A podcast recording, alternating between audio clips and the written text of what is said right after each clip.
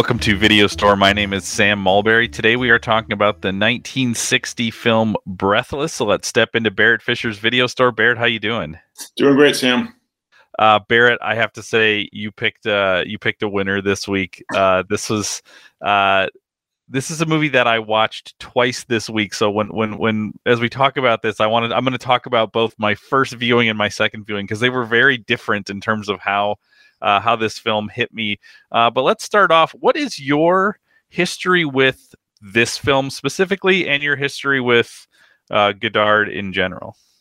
Yeah, I don't think I was. I had paid much attention to the French New Wave before I started teaching. So my relationship to the film specifically is, as I was preparing to teach film history, I I knew that I needed to bone up on the French New Wave so that was probably when I first watched uh, the film. I mean, I was aware of Godard before that. I remember um, when I was in uh, college, I guess it would have been when his film Hail, Hail Mary came out, uh, a uh, very controversial film. And uh, I remember seeing the poster it. I've never seen the film.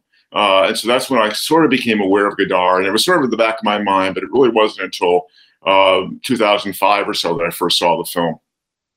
So, so uh, who is he? What is the French New Wave? Uh, are there things that are characteristic of of French New Wave films, or is it just like a group of filmmakers at a particular time in a particular place, or are there things about them?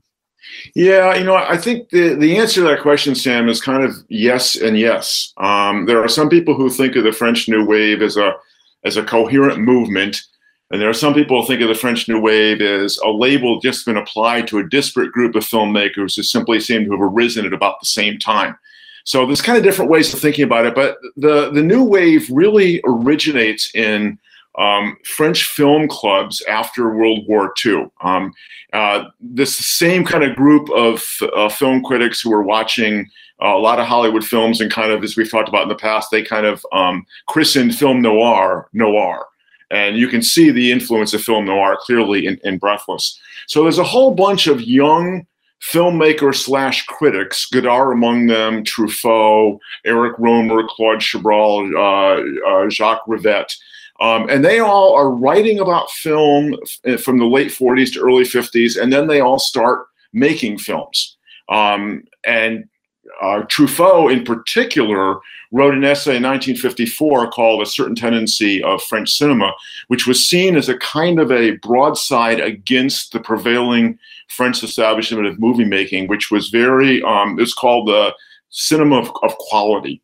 Uh, and it, uh, it, it, they were very kind of Hollywood like films with um, uh, all kinds of high production values and a reliance often on kind of very literary scripts. Uh, and people like Truffaut, and he was good friends at the time with Godard, they really rebelled against these films um, because they felt that they didn't really represent reality, that they didn't really privilege the image. They were really about the words that were sort of being, and the, and the image was illustrating the words. They were at the same time being influenced not just by Hollywood noir, but they were being influenced by uh, uh, the neo-realists you know, earlier we watched Bicycle Thieves. Another one of their favorite neo-realists was Rossellini, uh, who had directed Open City in 1946. So collectively, even if their styles are quite different, collectively they were all concerned with making uh, movies that in some ways were much more um, in touch with reality than they felt that the current uh, French film industry was. They thought that there was very kind of false and artificial, and they wanted to do something that really breathed with life. So that's, I think, that's kind of the general umbrella sense of, of, of, the new wave. We could also talk a little bit about, you see this in Breathless, the fact that the films are made um, on the cheap. Uh, they're made with very short shooting schedules. Breathless was only about four weeks. They use location shooting because they didn't have access to studios. They tended to use new or lesser known actors because they were cheaper, smaller production crews, natural lighting, handheld cameras. Often, you could say, kind of documentary uh, methods. Stories tended to be kind of loo- loosely organized. In fact, um, almost um, uh, almost uh, composed on the spot. For example, Jean Seberg talks about how frustrating it was for her to work with Godard after having done a couple Hollywood films. So in that very long bedroom scene, she doesn't even have her lines ahead of time they're shouting her lines to her from off camera, and then she's having to deliver them. Uh, so, uh, so kind of an emphasis on on spontaneity uh, that Godard is going for. but paradoxically, at the same time, Godard wants to make a film, and he's very conscious, self-conscious about this. He wants to make a film that makes you realize you're looking at a film. So when we say realistic, we're not saying necessarily neo-realism. We're not saying documentary realism. We're saying realism, but realism at the same time that's aware that it's artifice. So it's really a very different way of thinking about film in 1960 than what people have been doing up to that point. That's really interesting because the only other film that I've seen uh, from the French New Wave was over our over our summer break from Video Store. I watched uh, 400 Blows, which right. is Truffaut, and that feels so much more like um, Italian neorealism. Mm-hmm. That that I mean, and and and this was so I was thinking, okay, well, in my head, that's what French New Wave was was just like a French version of that, and then I saw this and I was like, whoa, this is like style. This is stylistically so different and like you said this is so conscious of being a movie um, and, and in, in in lots and lots of different ways um, this is so clearly a movie that that uh, loves movies that's interested in movies um, as you talked about you know Godard is a is a film critic for for quite a while before he makes this movie right through the 50s he's writing film criticism and then so it's interesting to think of like film critic turned filmmaker, somebody who um, has a passion about film and then gets a chance to start to make films. Um, and it's so also clearly a filmmaker who who has lived his life watching watching films. So it's so kind of aware uh, aware of it. It reminds me of, um, I mean, not the film itself, but the idea of filmmakers who are so steeped in the hist in, in like the history of film or their experience with film. It reminds me of listening to interviews with people like Spike Lee or Quentin Tarantino where they're just constantly t- like they're excited about the idea of film so much and what they saw and and the energy they want to put into to making a movie. I think one of the ironies of that is that this is a movie where twice the characters go to the movies and neither time do they actually watch a movie. and of course, both both well, both times they're going to movies which are in two of the genres that most influence Godard. Right? They go to a Whirlpool, which is a great noir, and then I, forget the name of the western they go to. Although the dialogue is French, but it's a it's a it's a western. Yeah. Um, I'm glad you mentioned Tarantino because you know one of the things that we could talk about with Godard is um, kind of the endless stream of filmmakers that he's influenced. Um, I mean, if you look at any list, you'll have. I mean, I, I, looked at several lists, and there's several, and there's many different directors on these lists, and, and, and some directors I would put on the list that weren't even included. Um, Ebert said in his essay about Breathless that it's the most influential film since Citizen Kane. Um, and some people have said there were movies before Breathless and there were movies after Breathless. It's just, it's it's kind of a shockwave uh, in, in a, in, a, sense. And it doesn't mean there weren't other folks doing things a little bit similar, but um, the way that Godard grabbed attention just kind of really shook people up. Um, I want to say one more thing, though, before we get off this topic. Godard is a film critic. Godard says he's never stopped being a film critic. He just says that now he's a critic by he he he, he he's a critic through making films, and that's one of the one of the reasons why the films are self-aware themselves as films because they are simultaneously uh, creation artifacts and they are a comment on the art of making that particular artifact. Um, and that's really what fascinates Godard about about doing it. He loves to figure out rules and then and then and then break them. So I want to talk about my two experiences watching this film because it, it's because of the nature of, of, of really the time of day that I watched them and what my life looks like, I had two radically different experiences watching it. So the first, my first viewing was Monday night. I had worked 12 hours at Bethel. I came home, ate dinner. It was eight o'clock, and I was like, okay, I, I really need to watch this because we're going to be recording this week. So I started it at eight. And anybody who knows me knows I should never start a movie at eight. I was really tired. So I was my first viewing of the film. It's almost as if the storyline didn't like like I was it was I was so I had struggled to track with the story because I think I kept periodically like dozing on just lines like I would stop reading and all of a sudden it's like wait I don't know what people said. I rewound a lot. So my first viewing of it was totally about formalism. I was all I was thinking about was like the shots and the cuts and the camera movements and all those things. And but my when I finished it I thought man I don't really know much about if it, I, I wasn't sure. I felt like, well, does this have like much of a story or or not? Because and, it's totally it was totally my fault. And then I watched it um the next morning. I watched it at 6 a.m. My mind was sharp, and my overall takeaway was, oh, this has like a really great story. It's really interesting.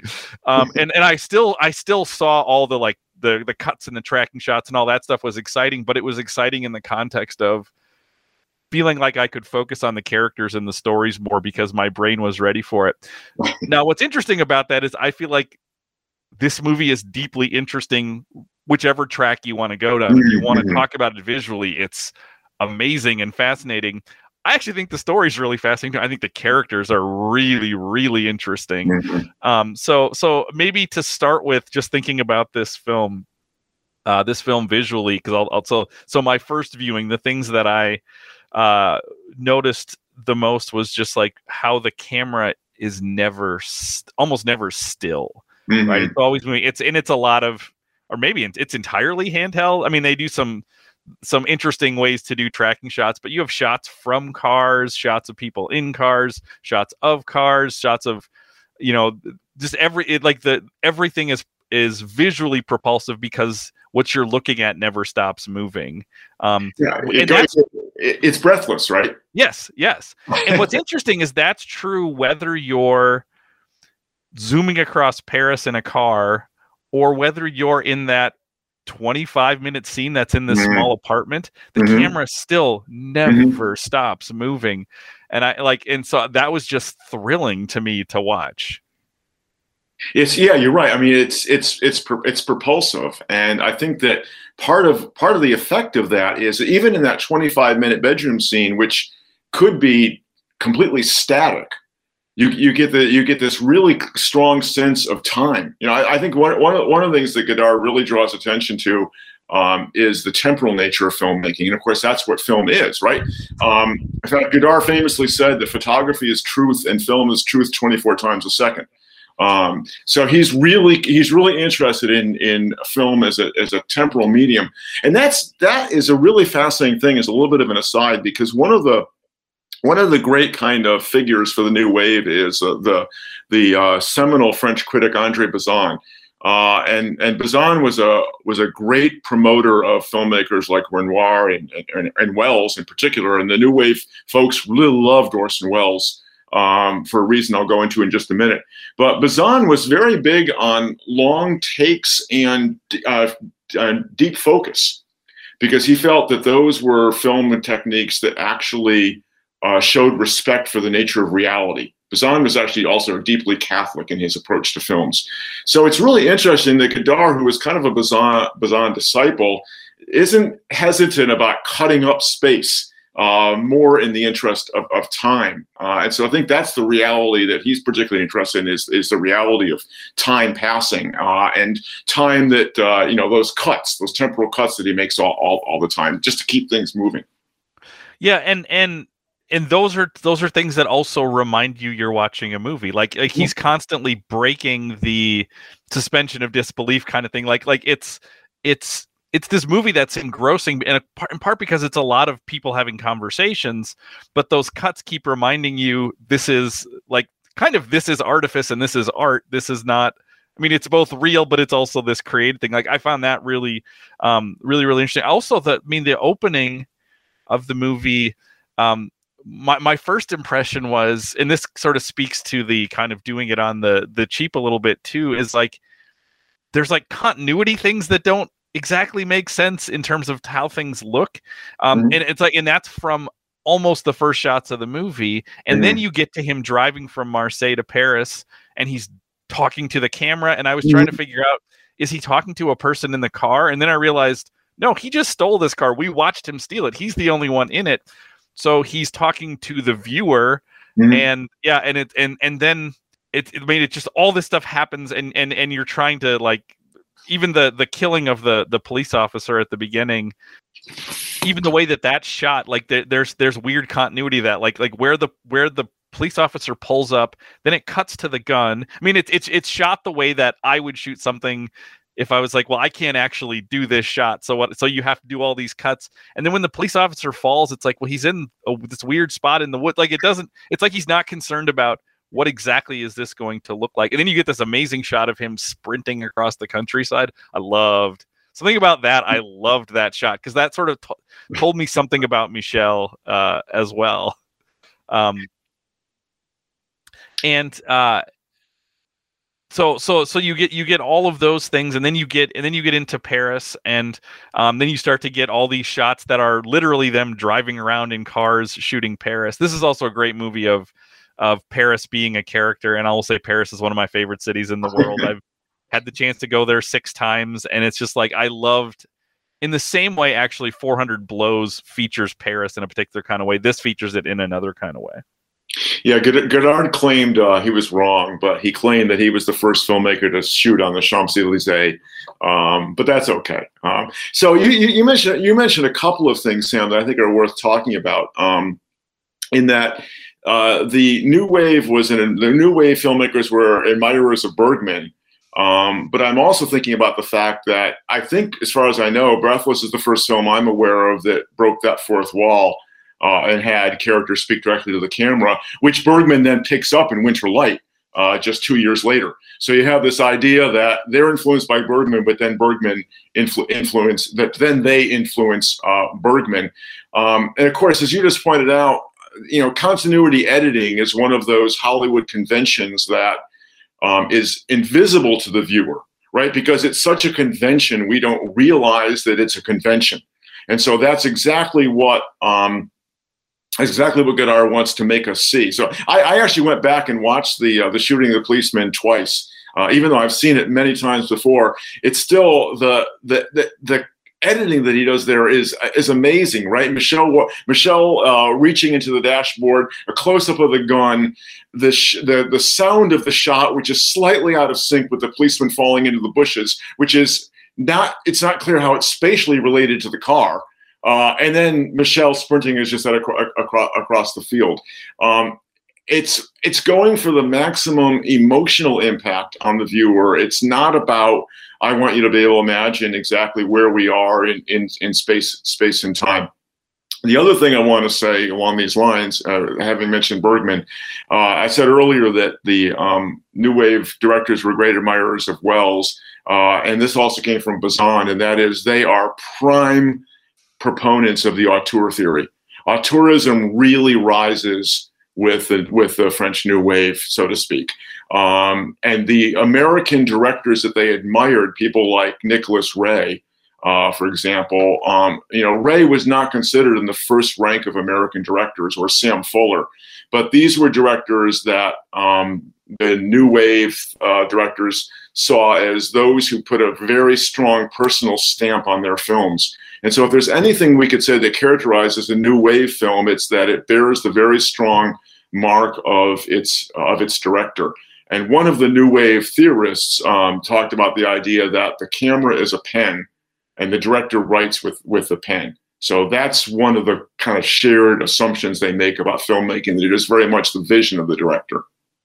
And I, one other thing in, in, in this, there were some shots that made me think of of uh, later Bergman, like like persona Bergman, is that like there's all this this sense of like moving around these real spaces. I mean, uh, my favorite my favorite scene in the movie in terms of visually is when he goes to the travel agency mm. and it's hmm. this this long tracking shot of him. I mean, uh, I have lots of issues with Michel as a character, like as a human being, but like man, does he make that guy look cool as he's walking through there. I mean, and that's the stuff that feels like Tarantino a little bit too, is this long tracking shot of him walking from one conversation, tracking, and all of a sudden we're in another conversation, and then he leaves and the police walk in, and we're so like I feel like we learn um, we learned the space of that office. So I I love that.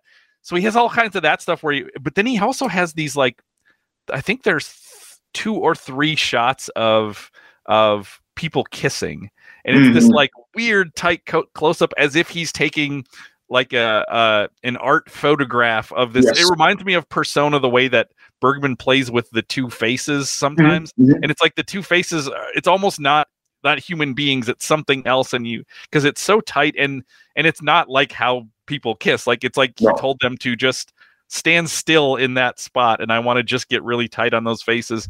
So even so even that is this thing that sort of pulls you out of uh, pulls you out of that but and then all of a sudden you're look it feels like you're looking at a, a piece of of still visual art within the movie. Well that makes sense i mean because that's one of the emphases in uh, patricia's apartment is the emphasis on art. Um, you know there's there's shots of Picasso, uh, Picasso pieces, and there's a sense in which what he is doing with his temporal, uh, with his uh, spatial editing, is he is he is being a kind of a cubist about the way he's cu- cutting up reality. But you also have her um, trying to figure out the best place for the Renoir print, which is great because that, of course, is Jean Renoir's father, Auguste Renoir. Uh, and so I think that's a way of the Godard is cleverly alluding to uh, to another great filmmaker uh, through his father. Another thing I'll say about this movie, uh, and and I think I've talked before about how, how there's there's there's different types of art that I love. I love the I love the art that kind of blows me away, and I just can't even. Uh, well, I'll use Persona as an example because that's I think one of my favorite things we watch. Like I watch that, and I just think like this is this monument that I can't understand how he made this kind of you know. Um, in the same way I think of like the ceiling of the Sistine Chapel. This mm. is the kind of art that makes me want to make art. I mean, how do you, mm. I don't know how you don't watch this movie and think I kind of want to pick up a camera and start filming. Like I want to make a movie when I watch this. And and you know, and I so I can understand, you know, I, I again, I know Tarantino references Godard a lot. Uh, just in I, interviews I've heard with him, and it's like, oh, I imagine somebody watching these watching a movie like this and saying I, I just I need to go make a movie. I need to get some people together and we'll figure out where we're going to do this and we're going to make a movie. Like like this I I feel excited about this uh, when I watch this movie. So so to me that's that's high praise for uh, for a piece of art that makes people want to create art. Yeah, that, that that's a great inspiration as long as those people know how to do it because right. um, it's also easy to make a really bad movie in the style of Breathless. Um, another, I think another great influence uh, the, uh, from Godard was uh, Martin Scorsese. Um, I think about that scene in the travel agency you you alluded to, and I think about say the traveling shots in Goodfellas, uh, for example, or just the fact that you know Scorsese early on. I mean, throughout, throughout his career, you know, he's made films that are very much in touch with certain kinds of nitty gritty reality. Think about Mean Streets, one of his earlier features. You know, those are things that I think uh, that Godard uh, makes makes possible, as you said. Um, another thing that that was interesting about this was uh, on the Criterion Channel they had a bunch of features, and one was with um, uh, Pennebaker, the documentary filmmaker, talking about this and like how uh, I, I read a couple books on documentary filmmaking a few years ago, and they were talking about like the sort of what it was actually Pennebaker talking about like what happened when they started to get lighter cameras that you could that you could hold by hand and how you could get into positions and, and film things in different kinds of ways. So clearly, even like where the camera technology was allowed for um, for them to do things, because clearly, like you know, in the same way, uh, bicycle thieves, De Sica is not; those aren't extras out on the street. He's just catching moments of things happening. Like this, I I presume some of the big street scenes are not these sort of fully organized. You know, we're making a movie, but this is happening, and we're on the ground making a movie in, in the midst of it you know it's like especially like the the shot of the um the car pulling away when it's like it's, it's clearly from like an apartment window um mm-hmm. you see mm-hmm. you see the the the car with um patricia and the the guy from the newspaper pulling away mm-hmm. and it's like that's such a that's such a cool shot of just like we're just shooting traffic you know um I will say I this is a movie that I know is from the things that I read is so much referencing other films and I will say I felt like I don't always know what those references are. Are there things that jump out to you in terms of sort of clear quotes or references that this film is making? I mean, I, I know things like obviously the the Humphrey Bogart, like the uh, the persona of of him probably across films is is in here as Michel is lo- even you know lovingly looking at this picture of bogey for a while and then the he's clearly putting on a persona himself there but are there other things that are, are, are very obvious to you where you're like that this is making a reference to these other things yeah i think that the two most obvious ones for me sam are um, and I, I mentioned I may have mentioned this briefly last week, but there's a uh, a lot of the handheld camera stuff from the back of the car or the back of the taxi. Um, especially the scene when um, Patricia and Michel are in the taxi and he's trying yet again to get his money. And he gets out of he gets out of the taxi and the, the camera stays in inside the, the taxi. You see him in distance he comes back in. I have to believe that that's a direct quote from gun crazy. Um, uh, gun crazy is a 1950 film uh, from one of the uh, noirs. Uh, and there's a, a, bank robbery scene in which the uh, the getaway car pulls up to the bank and the robbers get out and the camera stays in, in, in the back of the car the whole time. And I'm sure that Godard is quoting that. Um, the other clear quote to me, and this was also pointed out in one of the Criterion extras, um, again, reminding our audience to subscribe to the Criterion channel. Uh, one of the Criterion extras is a, a visual quote from 40 Guns which is a really interesting Sam Fuller Western. I saw it at uh, Minneapolis's on Cinema uh, several years ago. Uh, and it's the scene where Patricia rolls up the poster and looks at Michel through through the poster, and then you get the subjective viewpoint of her her viewpoint on him.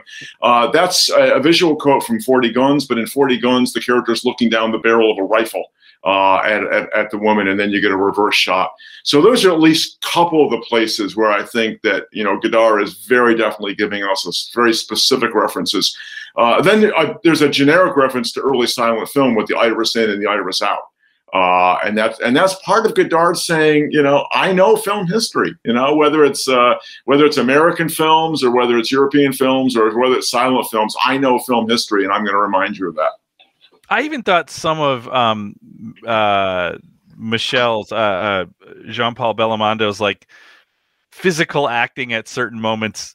Uh, there's there's some shots where he's not saying anything and he's kind of alone doing things. Um, like there's a part where he's walking around with the newspaper and then he shines his shoes with it. Like that feels like a like a silent movie kind of like mm. physical acting thing because there's there's really no reason for that in there, but it but it it felt like like if he had turned around and been Charlie Chaplin and then did something, I would have been like, oh yeah, that seems right. Like, um, so so so I I, I felt like like there were moments where where I kind of felt that in him. I will say on my second viewing of this film, I want to pivot now to more kind of the story narrative mm. of the of the movie. That really jumped out um, at me. You know, in part because this movie has basically no exposition to it. There is no like moment where somebody's kind of laying out here's you know here is here's an explanation for things that are happening. Um, but there's a lot to it. I mean, this this reminds me of reading a really good short story or novella where there's lots of things indicated by things people say, and if you as you kind of piece it together, you you get little pieces of backstory and things like that. But they're they just come in these in this in fragments, much the way you know if we're kind of going back to cubism or realism, much the way life happens to us, where rarely is some is does somebody sit you down and explain everything but you're kind of collecting information about little pieces about michel little pieces about patricia um, and their life. Um, but the big thing that jumped out at me upon the second viewing was and, and then reflecting on it was how much patricia really is the central character of this movie to me where i think the first time i watched it i i because so much of this you know it, it begins and ends with um with Michel, and I and I just realized like how central Patricia is in terms of being like a like the most interesting character to me. Um, and it's in part because I think about this story as her continually encountering people, and particularly men, who kind of have designs on her life, um, who are sort of telling her like, uh, kind of telling her what they want her to be, or or or what what uh, or, or you know having um again having design in her almost like they're casting her in the story of the movie that is their life so michel you know tells her the story of the uh uh, the guy who who takes the woman to the Riviera because she thinks he's he's really rich, and then he ends up telling her that he's not, and but how she stays with him, and they end up robbing houses. That feels like okay, he's trying to cast her in a movie in sort of a Bonnie and Clyde style movie of like this this like I assume that's what going away to Rome is going to be. You have the guy from the newspaper who tells her about the dream that he has, clearly casting her in that dream to set up uh, a romantic uh, affair between them. You have uh, her parents casting this vision on her of she needs to you know go to the Sorbonne. You have the police officer casting her as the informer, um, and so much of the story then pivots ends up pivoting around what is the choice that she's going to make. Um, but then she also has dreams for herself. She wants to be a writer and talks about that.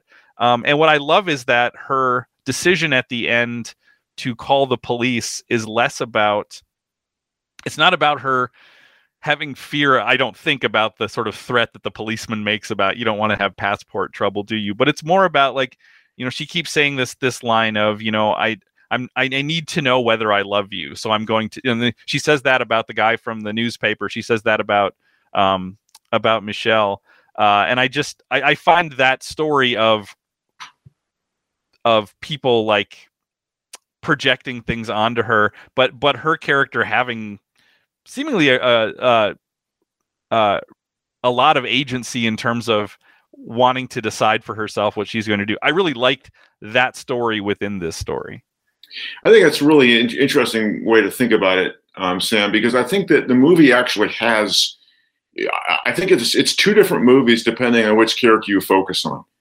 So, uh, uh, so you know, if you focus on Michel, it is it is a, a film noir, uh, and Michel is a um, he's both a protagonist and an antagonist at the same time, and he's he's not a guy that you can you can approve of by any means, obviously, but there, there's a kind of um, maybe innocence is the wrong word, but there's a kind of just reflexiveness about the way he and, and, casualness with which he commits crime. It's just I I steal cars. I walk around. I steal cars. I steal money. Um, and you know, in the first scene with the first girlfriend, where he she offers him money, he says no thanks, and then she turns her back and he steals the money out of her purse anyway. It's it's it's just like he can't. He just it, he's almost like a child. He just he just acts these things out, and he and he is actually entirely sincere in his love for Patricia. I mean, so the so, so, so the guy he has a kind of genuineness about him, even in his even in his criminality. Um, and he's even kind of tired of it at the end, right? I mean, essentially, it's a suicide that he commits. I mean, sort of, de- you know, death by cop. Um, so that's one story, and then there's Patricia's story. And to to what you said, I would add a couple things. One is that um, it's the, the story looks at first as though it's set up as okay she's the 20th century version of Daisy uh, of of, uh, of um, Daisy Miller. Uh, Henry James's uh, ingenue in Europe. So it's the the classic, you know, innocent American and the sophisticated European. But actually, that's kind of reversed. It turns out that she's actually the one who's a little more, in some ways, sophisticated than than Michel is. She's the one that's got I mean, yeah, he's hiding certain things from her, but she's hiding other things, other things from him. And I, I see this in terms of the conversation in the in the airport with Jean Pierre Melville, one of the one of the great kind of forerunners of the new wave. He's not usually put in the new wave, but he's kind of like on the sidelines, big influence on the new wave. He makes a lot of films films noir.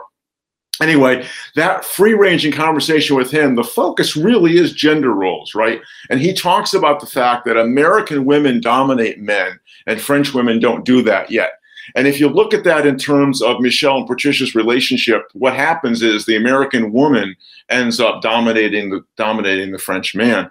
And I think the other thing that's going on with Patricia's story is um, the influence of Jean-Paul Sartre and existentialism. She is an existentialist, and uh, in for existentialism, existence precedes essence right? So it's not, do I love Michel, therefore what do I do? It's what do I do? And that will show whether or not I love, I love Michel. So she's on an existential journey.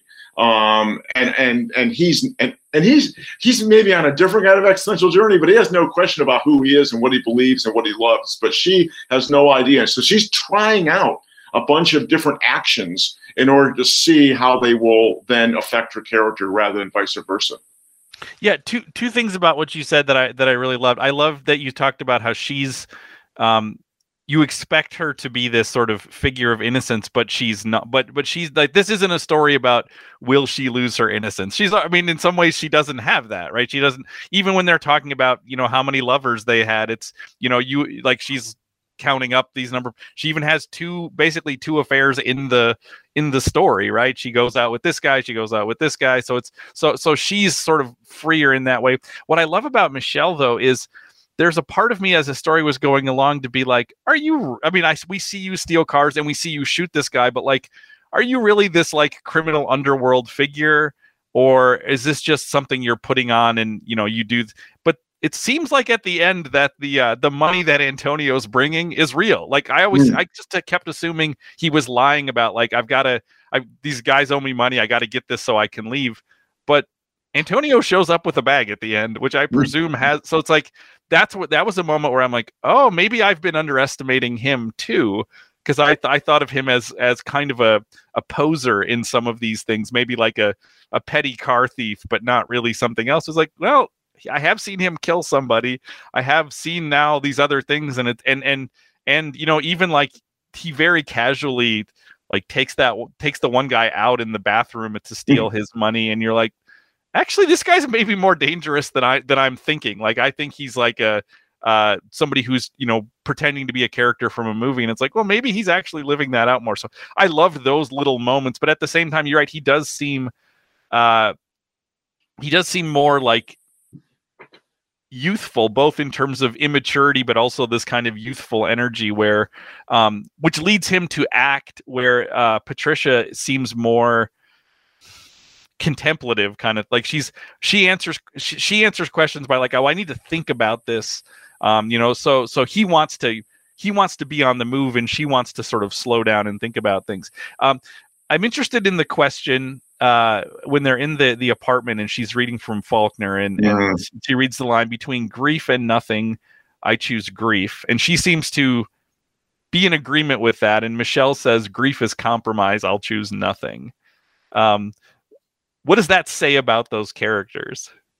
Yeah, that's that's a really interesting question, Sam. Because you might think, well, if if if he if he'll choose nothing, maybe he's the existentialist, and and and, and she's and she's not. I think I, I think it tell I think it tells you that um, he really is. You know, he talks earlier elsewhere in the film about you know it's double or nothing. I mean, he really he really is a guy who there's no uh, there's no kind of in between for Michel. He lives at extremes. If I can't have it all, I don't I I, I don't want any of it. Um, she thinks that she will choose. Well, she does choose grief, right? She chooses grief at the end uh, when she chooses to, uh, to, to to betray him, and uh, and and the film ends with his those final words. So I think it tells you that um, she he's he's committed to his life one way or the other, and she is. Um, she's as you said earlier she's she's contemplative um, i mean grief grief is a contemplative emotion and that's what she's willing to choose um, one of the other things that runs throughout the movie which and again this speaks to how tired i was the first time i watched it is i didn't pick up on how often michel says something and she says what is like she's she's so that she's like trying to learn. I mean, she knows French, but it's like she's trying to learn his language. What does this thing mean when you say yes. that? What does that mean? Um, uh, and which runs throughout the movie, and then obviously is the ending line of the movie. Um, which, as I read about it, there's lots of uh, uh, speculation on like what exactly does that mean when you know what he says. So I'm curious. Um, I presume we watched the same trans or the same subtitled version of it. Yeah, but I've read yes. I've read things where it's subtitled differently in terms of um, this is disgusting or this makes me want to puke or you know or, other or, things. Yeah. Or or it's a scumbag. That's yeah. that's that's that's yeah. So um, what I what I know about it is the Criterion translation is seen as maybe the loosest. So disgusting or some scumbag or makes me want to puke, which is what uh, which is what Criterion says. So what's interesting, right, is is he says it makes me want to puke, and then she asks the policeman, you know, what did he say? And it's not clear. Did she ask? She probably asked because she didn't know the vocabulary, but she may have asked because she didn't hear. What's really interesting is we don't know whether the policeman intentionally misquotes Michel or if he didn't hear. So Michel says it makes me want to puke. Policeman says to her, she says, "What is that?" And he says, "She." He said, "You make me want to puke. Um, so the, he says, "What is puke?" right. What is puke? Um, so it's it's like, I, I mean, how, how, much ambiguity can you pack into one 10 second scene? I mean, that's, that's it's, it's amazing because, you know, uh, what was Michel referring to? Did the policeman really miss here? Was he intentionally mistelling, mis, mis, uh, misquoting? What does she make of it? She's not even sure what puke means. And then, of course, you know, and then to put the, put the lid on the whole thing, Godard gives you her gesture at the end and that faint, faint hint of a smile. And what does that mean, right? right. And then she turns away from the camera. Um, it's like, okay, you know, we're so it's not, that's another way in which I think you could say that um, new wave. So, new wave is sometimes considered modernistic because it's interested in truth, but it's also sometimes considered postmodernistic because it complicates well, exactly what is that truth. And I think that's exactly what Godard is doing here. It's the truth of life, but then it's the ambiguity of what what is that truth? What is the truth of Patricia at the end? What does that gesture mean? What does she become? We we don't we don't exactly know. We also know that she's chosen to betray the uh, the person who was likely the father of her child. So that's one other thing about her that we haven't talked about. When you talked earlier about her need for agency, she's also pregnant. Mm-hmm. Uh, and what exactly is how exactly is that going to turn out? Right, and and and is she going to have that child? Because right, I think exactly. the conversation with the uh, the the guy from the newspaper, yep. it seems to be she's been inquiring about aborting the pregnancy or something because he's he references like he gives her a book and says, "Well, this is a story yep. about a woman who went to the doctor and it didn't go well or something like that." But and, and also, I in, in that conversation, there's a there's a reference to I think if I'm recalling this right, there's a reference to Hemingway's story "Hills Like White Elephants." Uh, or White Hills Like Elephants, and that's an abortion story where the two, where the couple are talking about an abortion without, of course, saying abortion. Um. So, what else does Godard do? I mean, is this is this like this is his first film, but is this also? I mean, I realize this is his highest film in terms of like when you like like this is on the sight and sound list very very high. I think it's in the top 15 um, but does he go I, I, actually don't know the answer to the question. Does he go on to make a lot more in terms of really significant films or is yeah i, I you know i mean godard has had kind of several different career phases. Um, but yeah from from breathless from 1960 to about 67 he makes a number of really significant films. If you look at a list, you know, Godard has made, I don't know, 30, 40 films. But if you look at a list of, you know, what are Godard's best films, all of them are in the 60s. All of them are between 60 and 67. Um, and he he becomes more and more, um, I don't know if radical is the right word, but he kind of loses his audience. But I would say, you know, my uh, another favorite film of mine of Godard's is in some ways not a typical Godard film at all. It's a it's a big, fairly big budget, color, beautiful color film called Contempt uh, with Brigitte Bardot, Fritz Lang, Jack Palance. It came out in 62. That's a great film. He also makes uh, one or two things I know about her, A Man and a Woman, The Soldiers. Um, if you want to see a film with an amazing tracking shot, a film like Weekend uh, from 67, um, which kind of is a it's a satire, it's a political commentary. So yeah, he. I mean, I would say uh, Alphaville is, is kind of his venture into sci-fi in '66. So you could pick any Godard film from 60 to 67, and you're looking at some really interesting uh, cinema. It gets very uh, biographical. Uh, Anna Karina uh, becomes kind of his muse, and that's his wife at the time. Uh, she appears in several of the films, and uh, um, is a big influence on on him. So yeah, if, if you do, you know, the next Godard you watch, watch Contempt. Um, it's it's a fantastic film, and at the same time, even though it's got kind of more Hollywood production values, it's got a lot of Godardian touches, including some really amazing camera shots. Fantastic. Are there other things you want to talk about with this movie?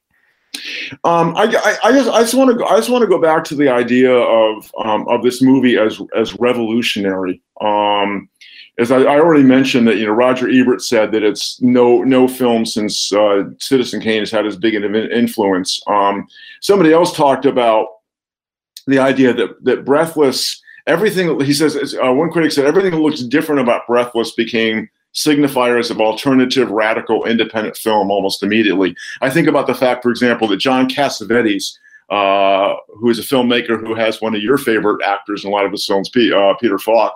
Um, he's obviously a, a descendant or a, an immediate outgrowth of, of Godard. Uh, and an, another connection that somebody made to Tarantino is that really nothing until Reservoir Dogs came along in 1992 did anybody kind of shake up filmmaking in a way that uh, that Godard did. Um, I also want to go back again to that idea that um, that it's really because of the new wave that we've really cemented that idea of uh, filmmaking as auteuristic. Uh, that notion of the director as kind of the author of the film. That's that's really something that the new wave cemented. Well, and I will say, watching this, uh, what are we? Were sixty years after this movie came out. Uh, mm-hmm. Uh, it felt like, especially visually, but in always like it still felt fresh and exciting and energetic um, which I, I, was expecting because I knew it was influential. I was expecting to watch it and feel like, oh, I bet this would have felt fresh and interesting and energetic in 1960, but now it probably feels like everything else. But like, I still felt that way. I mean, it to me watching it now, it reminded me of. Um, we keep we keep mentioning Tarantino. It reminded me of in 1994 when I went to the theater and saw Pulp Fiction for the first time. Yeah, just in terms of like I've never seen this before. Like it, like it, like it just felt like there was this kind of burst of energy on the screen.